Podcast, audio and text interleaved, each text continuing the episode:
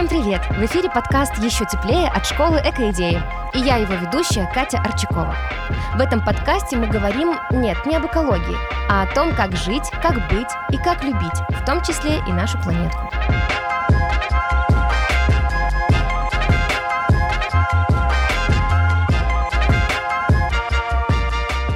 И сегодня у нас в гостях Дарья Яскевич. Дарья — аналитик. И сегодня нам Даша расскажет о том, что значит быть аналитиком, как анализировать разные вопросы, в том числе связанные с экологией, и те, которые, на первый взгляд, с экологией не связаны. Привет, Даша. А, да, здравствуйте.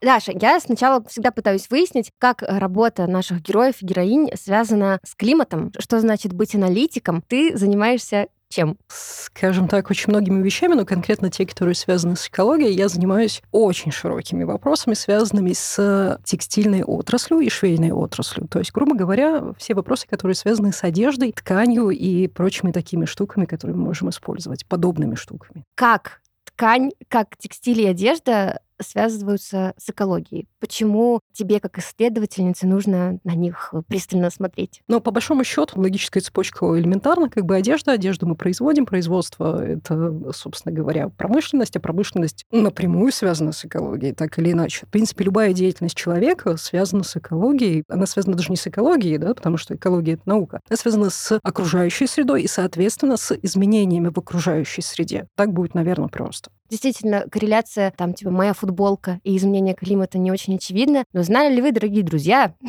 вот Даша меня поправит, что на производство одной футболки уходит примерно 2700 литров воды. Да, около того, по большому счету. Но сейчас футболки, ну, это такая умеренно актуальная информация. Почему? Потому что, на самом деле, сейчас последние там, лет пять на это, на производство стекли обращают достаточно большое пристальное внимание, да, то есть и ситуация все таки меняется. Сейчас хорошая, ответственная, устойчивая красивая футболка, все-таки для ее производства требуется меньше воды. Но по факту, если это не безответственно произведенная футболка, материал, который закуплен из безответственных источников, как бы из стран третьего мира, где, собственно говоря, эксплуатируется целая куча не только природные ресурсы, но еще люди, да, действительно, цифры вообще использованных природных ресурсов как бы бесцельно зачастую, бессмысленно, да, могут быть просто гигантскими. Они могут граничить с абсурдом, ну, трудно представить. Прямо сейчас у меня в руках потрясающее бумажное издание исследования, которое делала Дарья, и в этом исследовании рассказано о том вообще, что происходит в текстиле с миром, что происходит в текстиле с Беларуси, как все это влияет на окружающую среду, и что такое циркулярная экономика, что все мы можем сделать, чтобы ситуация чуть-чуть улучшилась, и какие же все-таки футболки можно назвать ответственными. На самом деле парадокс заключается в том, что было в процессе этого исследования было перетрясено и переработано большое количество источников информации, зачастую противоречащих угу. себе, как бы, да, и некоторые актуальные, некоторые не актуальные. Классическая болезнь исследователя, ты начинаешь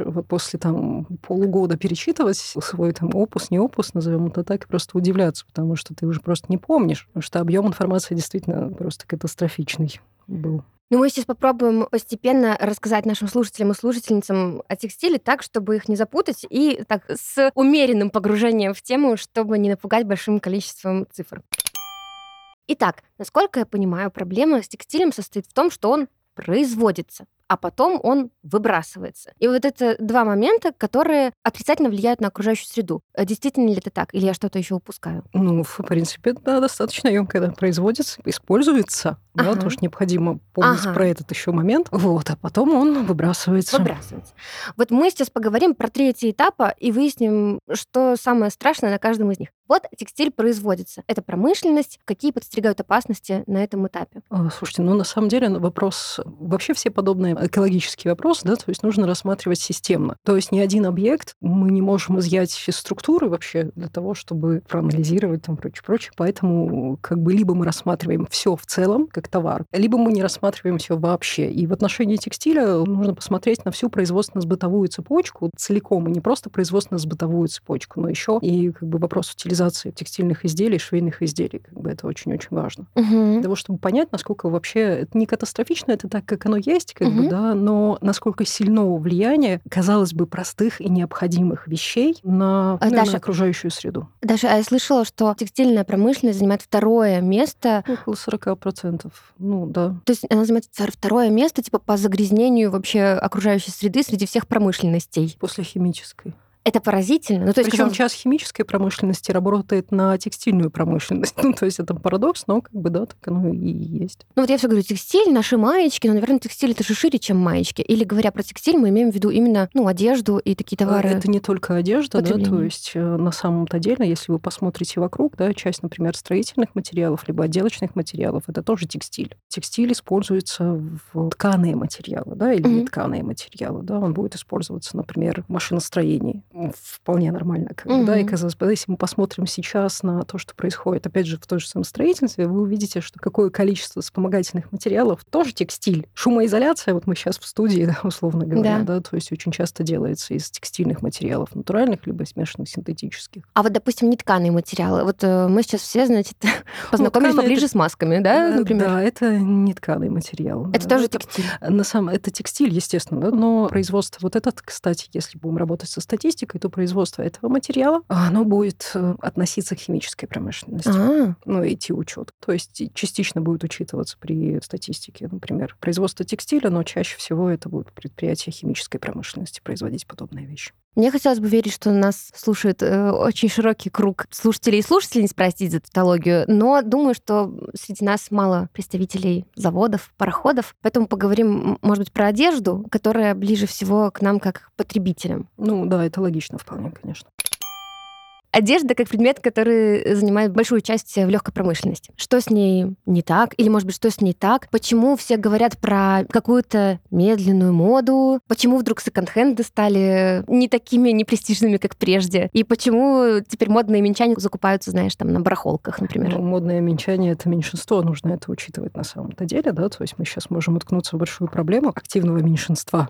Я читала про этот термин у тебя в отчете. Но на самом деле можно остановиться просто на одежде. И почему она так важна, да? То угу. есть любой антрополог вообще радостно, да, возьмется за этот вопрос. Почему? Потому что одежда это одно из, грубо говоря, это в какой-то смысле семиотика, да, то есть тела по большому счету они разные, угу. но с большего похожи. И люди веками использовали одежду для самопрезентации, для информирования других о том, какой социальный статус и прочее, прочее, прочее, какой группе они принадлежат, и все остальное. То есть одежда это средство коммуникации, и она нам бесконечно дорога, потому что мы, вернее, одежда это часть нас. Ну, угу встречают по одежке, да, и провожают, на самом деле, тоже по ней, по большому счету. И отсюда следствие, что мы всегда, как вид, как э, социальный вид, да, условно, будем уделять ей гигантское внимание и будем тратить на нее гигантские ресурсы. Это вполне естественно. Потому что это форма диалога с внешним миром без слов. И не только диалога, но еще это способ влиять на мнение окружающих и тебе самому, соответственно, конечно. Ну, тут мы готовы положить на это все просто. Мне кажется, ты сейчас начала с очень важного, что одежда — это, наверное, уже давно не столько утилитарная история. Со времен неандертальцев одежда потеряла свое исключительно утилитарное значение. Ну все, да, Homo sapiens уже вовсю украшали одежку там по мере возможности после своей миграции из Африки, да, то есть более холодные широты, где эта одежда понадобилась. Ну, старались иметь ее, конечно, побольше и покрасивше, да, угу. потому что как бы, ну, кто в племени самый хороший, кому больше еды надо, самому красивому, сильному. Вот надо же как-то убеждать других. Вот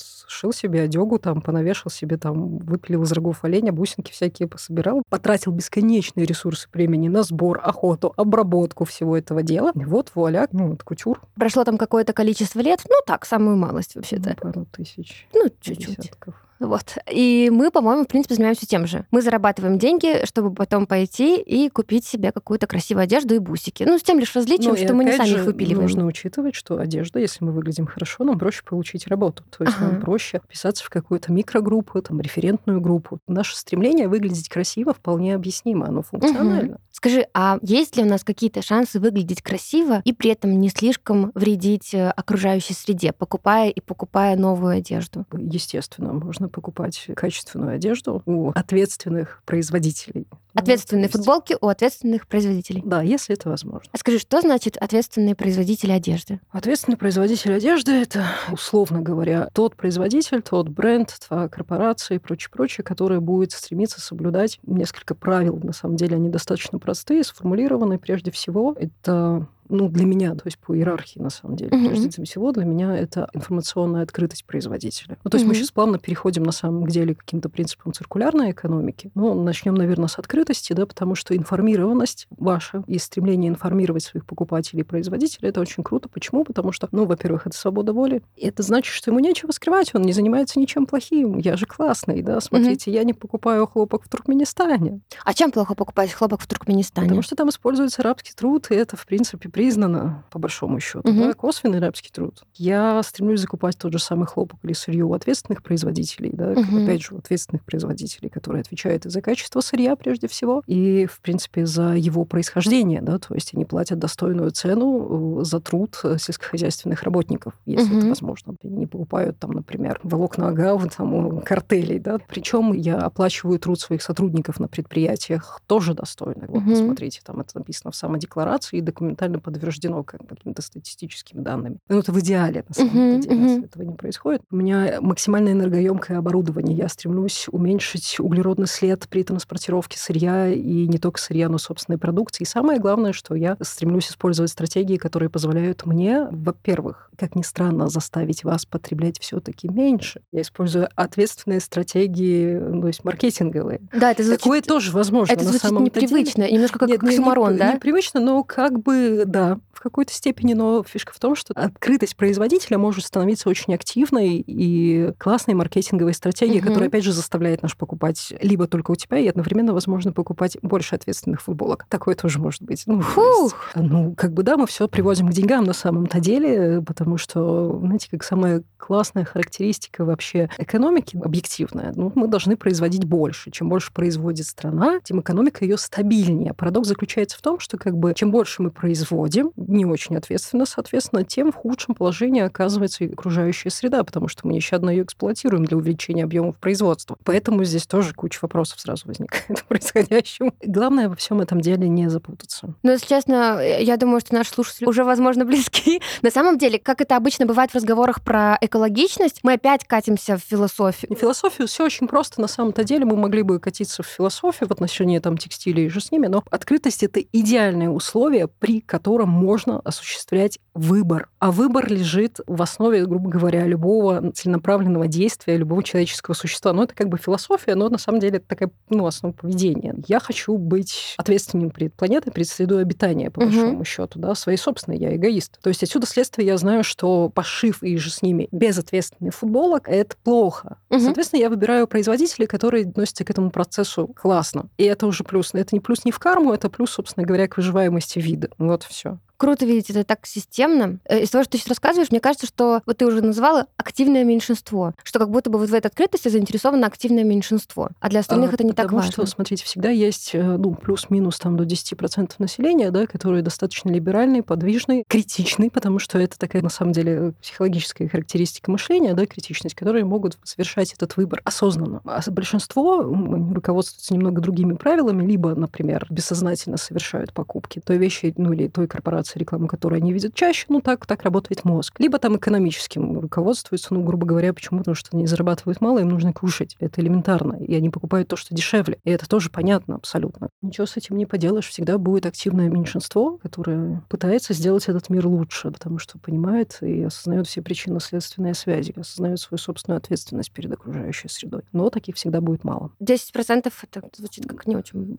большое количество. На самом деле их еще меньше, угу. ну, статистически. Но по факту вот это активное меньшинство, они создают информационные прецеденты. Чем больше информационных прецедентов, тем больше процент э, тех, кто придерживается каких-то правил. Вопрос заключается в том, что это нужно все время поддерживать, потому что они очень быстро устают, например, начинают отваливаться, да, и вся экологическая ответственность, модная на тот момент, может превратиться в ничто. Очень важно, чтобы активное меньшинство, оно создает прецеденты инноваций. Необходимо прилагать усилия, чтобы очень целенаправленные, очень активные и прочие-прочие усилия, чтобы инновация стала традицией. А традиция регламентирует формирует поведение большинства. Это суперлогичная цепочка. В Швеции и в других странах это работает. У нас только начинает работать. Ну, будем считать, что, может быть, наш подкаст, и в частности этот выпуск, это одна из маленьких крупиц э, в эту тарелочку. Да, а текстиля мы классно ушли. Я помню, на чем мы остановились. Э, мы остановились на том, что значит быть ответственным э, производителем. Это значит не закупать хлопок, например, в Туркменистане, где используется... Рабский труд. Что еще значит быть ответственным производителем? придерживаться всех прекрасных принципов ответственного производителя перед экологией. То есть я закупаю нормальное сырье, которое было нормально произведено, за него были заплачены нормальные деньги работникам и работницам. Я плачу нормальные деньги работникам и работницам на своей там, это фабрике. Со- это социальный фактор, не сколько экологический, сколько социальный, но это тоже необходимо на самом деле, потому что угу. мы находимся в такой позиции либо все, либо ничего. Это тоже фактор устойчивости, да, да. устойчивого производства. Значит, на фабрике у меня стоит всякое энергосберегающее оборудование, и потом, когда я продаю свои вещи, я стараюсь их не отправлять, например, совсем уж в другую часть света, да, а продавать локально. Да, и мало того, что когда я занимаюсь вопросами дизайна собственной продукции, я включаю принцип циркулярности. Я очень стремлюсь к тому, что моя продукция должна быть не выброшена, не утилизирована, а опять включаться в цикл производства. То есть, грубо говоря, из футболки, которую я произвел, можно будет произвести новую футболку, когда она служила свою руку одного как бы, покупателя. И не обязательно, ну, мои стратегии могут включать разные системы, например, система шеринга, да, то есть одежды. Мало того, что я произвожу, я произвожу, например, устойчивый там классный модельер, да, то есть у меня есть, например, служба, вы можете взять прокат как бы часть одежды, потом вернуть, и кто-то возьмет еще раз, не надо покупать. Потом я это дело отправлю в музей или срежу пайетки и пришлю в другое место. Ну, это грубо и примитивно, но как есть. Хорошо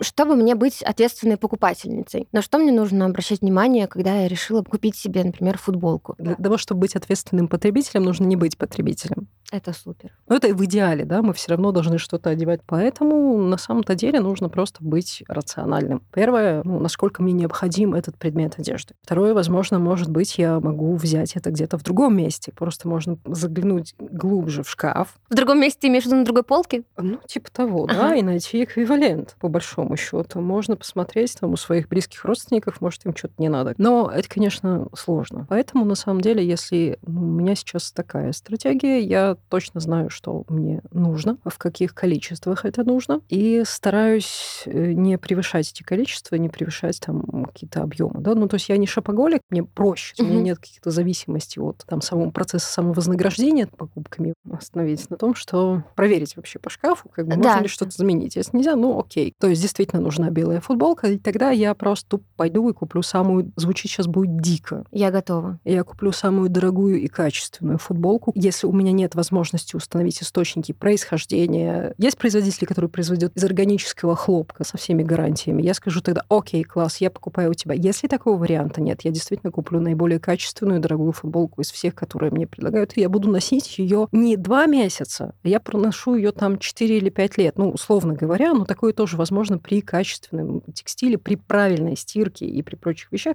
Я вот с вами сейчас поделюсь э, знанием, которое попало ко мне недавно. Значит, что я узнала? Как образуется катышки. Значит, что? А, значит, есть волокна, и вот волокна бывают такими длинными и короткими. И если волокна, из которых сделана нить, длинные, то они не выбиваются из этой нитки, понимаете? А если волокна короткие, то они очень легко из этой нитки выбиваются, и получаются катышки. Как вы могли догадаться, дорогие друзья, длинные волокна стоят дороже. Поэтому ткань, которая не скатывается, тоже стоит дороже. Поэтому дальше хором футболка, которая сделана из такой ткани, которая не скатывается, тоже стоит дороже. Есть еще вариант просто пойти в секонд. Но белорусские секонды для меня там иное количество лет тоже просто под большим вопросом, потому что страны с развивающейся экономикой, по mm-hmm. большому счету, нам просто привезли мусор, который я поношу какое-то время, и потом отправлю опять на свалку. Это тоже не кайфово. В развитых странах собрали текстильные отходы, отсортировали, обработали формальдегидом. Это вообще ужасно на самом-то деле. Ну, они не используют озонирующие шкафы. В принципе, это классно прекрасный вариант обработки одежды, почти экологически нейтральный, нейтральный по воздействию на окружающую среду, а, ну, там, по-простому, по, вот традиционный, самый дешевый вариант. Формальдегид — это один из самых активных загрязнителей вообще океана. Ну, а мы такие вот,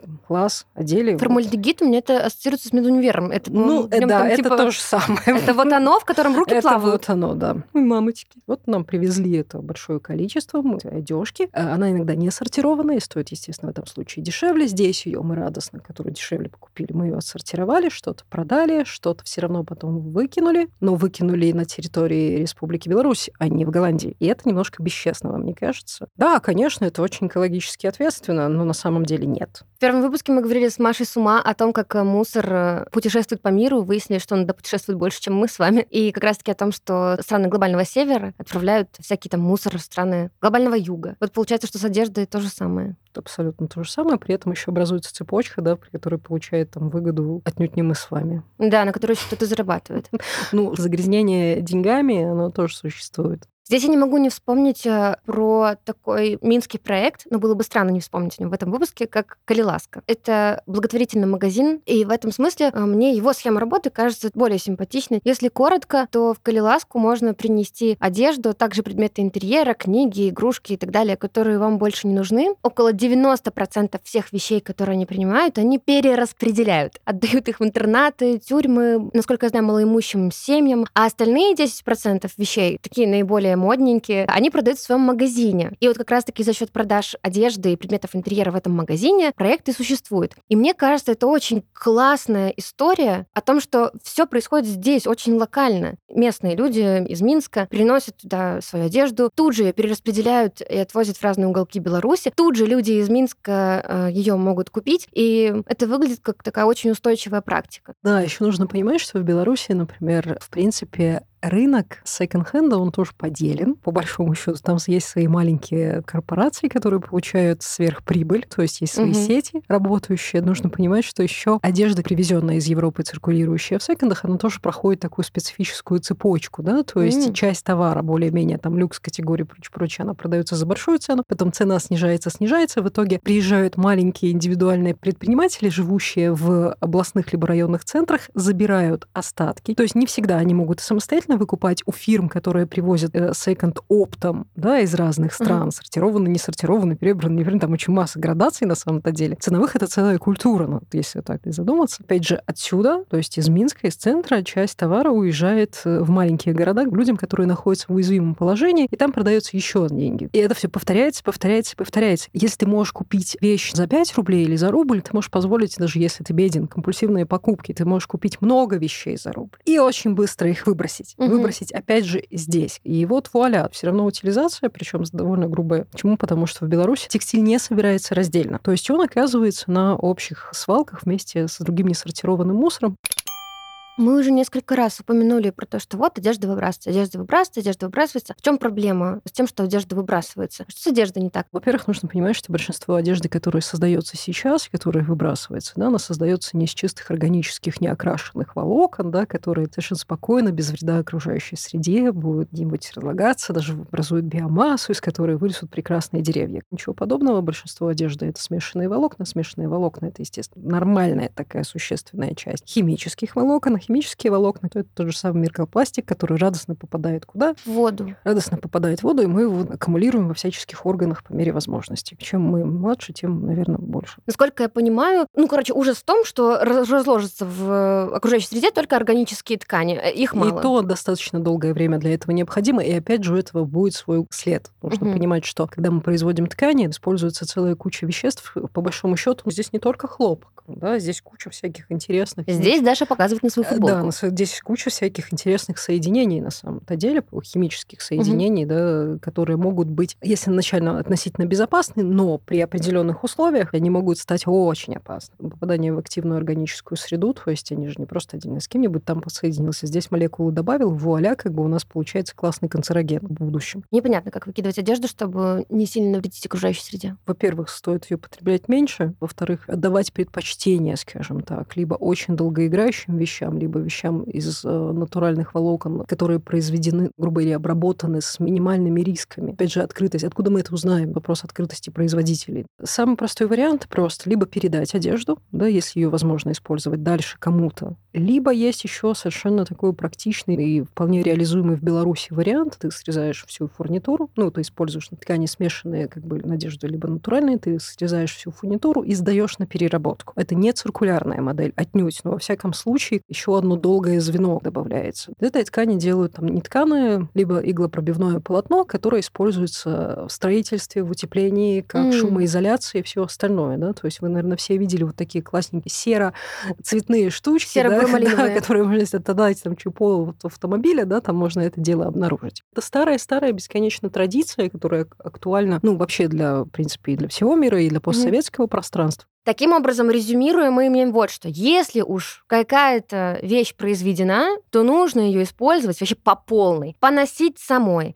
отдать подружке, чтобы подружка дала в благотворительность. Потом из благотворительности, э, чтобы ее отдали кому-нибудь из нуждающихся. Затем нуждающиеся сделали из этой футболки тряпку и помыли пол у себя дома. И вот только потом... Вот смотри, вот тут на самом деле ошибочка. Хотя бы ну, тряпку тоже, наверное, Потому не что сдашь тряпку ты уже, она будет грязная, в органические загрязнения, вообще прочее, ты уже никуда не сдашь. Поэтому лучше все таки сдать на переработку. Таким образом, если уж мы что-то сделали, короче, нужно додолбить, додолбить эту вещь до конца, чтобы ее производство, которое потребовало так много ресурсов окружающей среды, имело хоть какой-то смысл, хоть какое-то оправдание.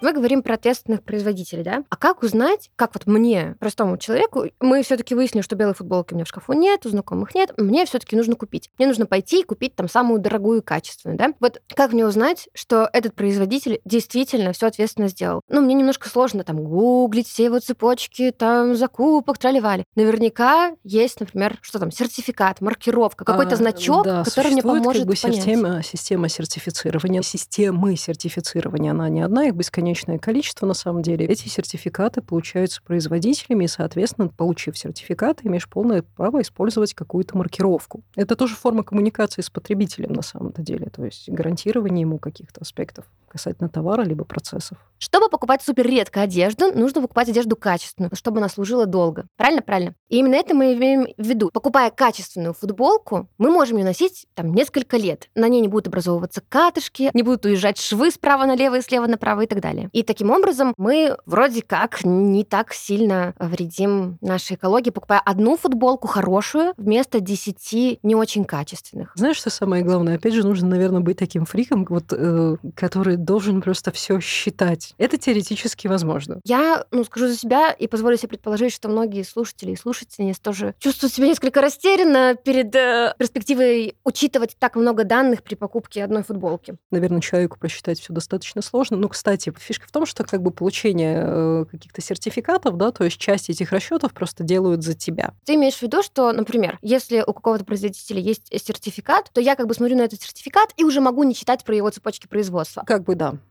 И это типа упрощает мне задачу. Да. Потому что, ну, на самом деле циркулярная экономика рано или поздно будет основана просто на больших гигантских глобальных базах данных, с помощью которых будут рассчитывать наиболее оптимальный экологический путь или циркулярный путь товара от точки А с точки Б. Все будет не так просто, и я очень жду, когда наконец сделают гигантские квантовые компьютеры, и машины будут править этим миром. Тогда у нас есть хоть какой-то шанс. Потому что количество причинно-следственных связей, которые включены в э, клубок наше потребление, который мы создали, оно просто бесконечно не поговорили про стирку. Это а, важно. Да.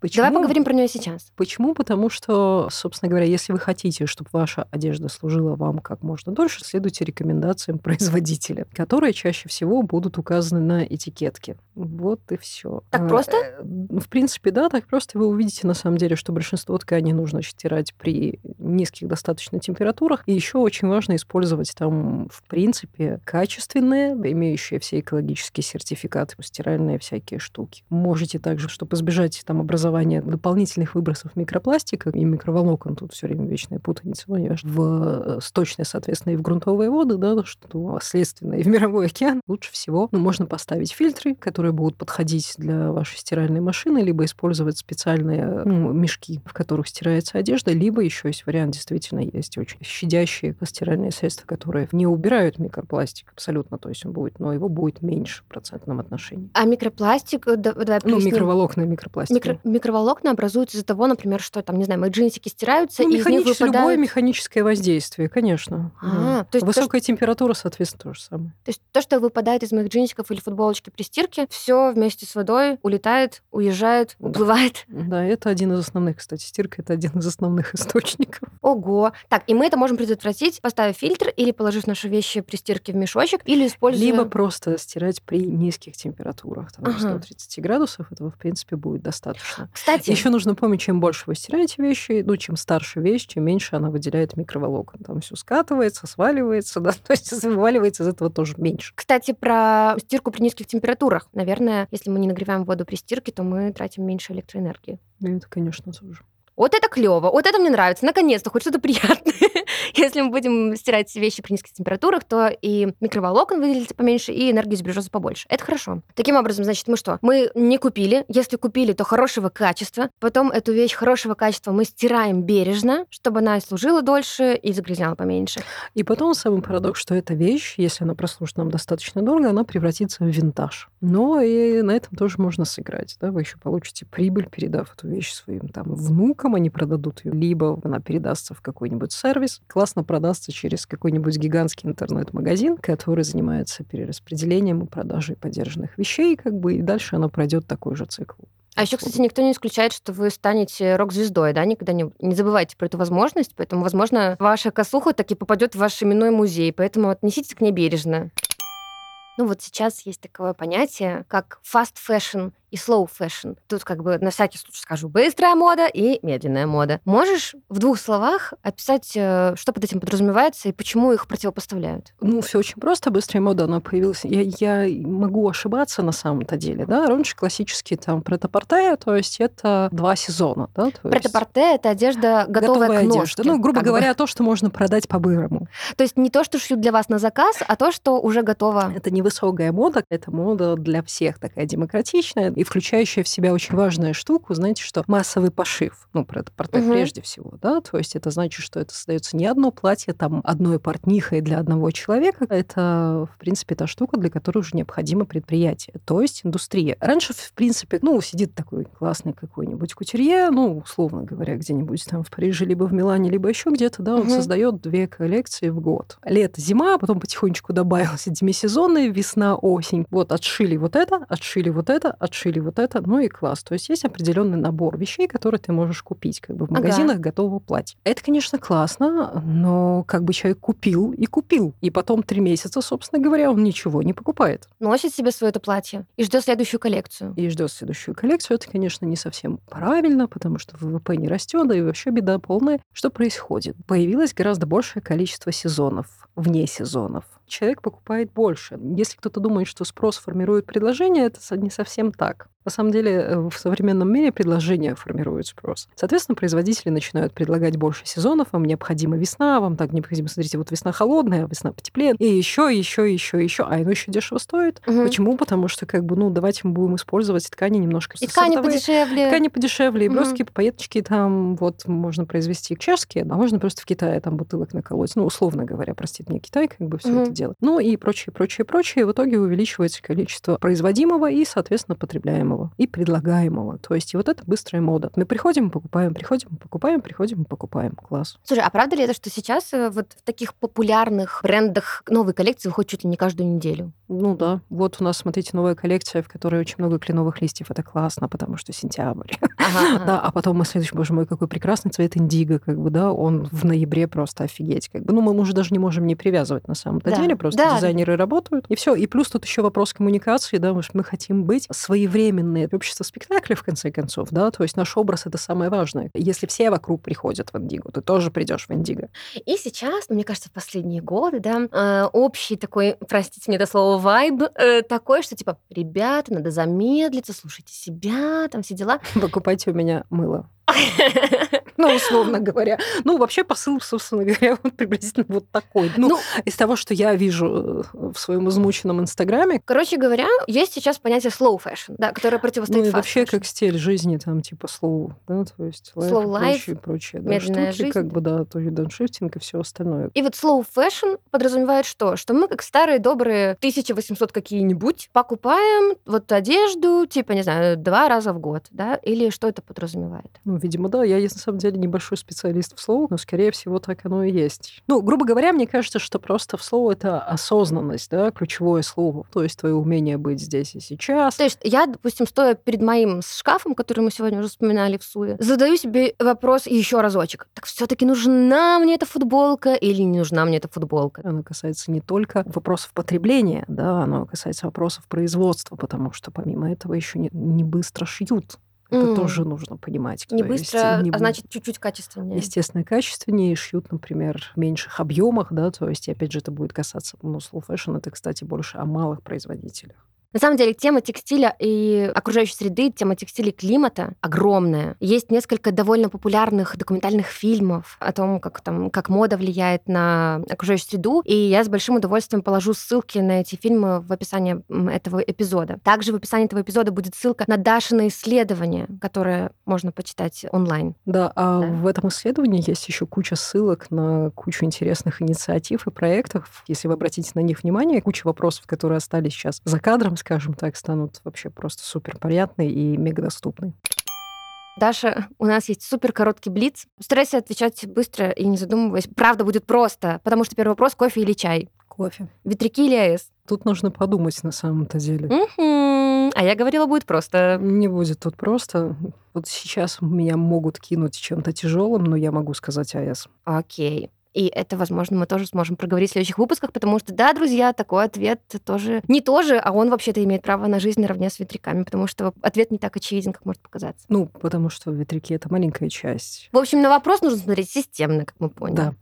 Ну, вообще ветряки, на самом деле. Ну, было бы классно, если бы ветряки, но пока АЭС, как бы, ну, то есть, если на то пошло. Ну, да, да. Окей, горы или море? Море. Велик или метро? Метро. Авокадо или яблоки? Яблоки. Коты или собаки?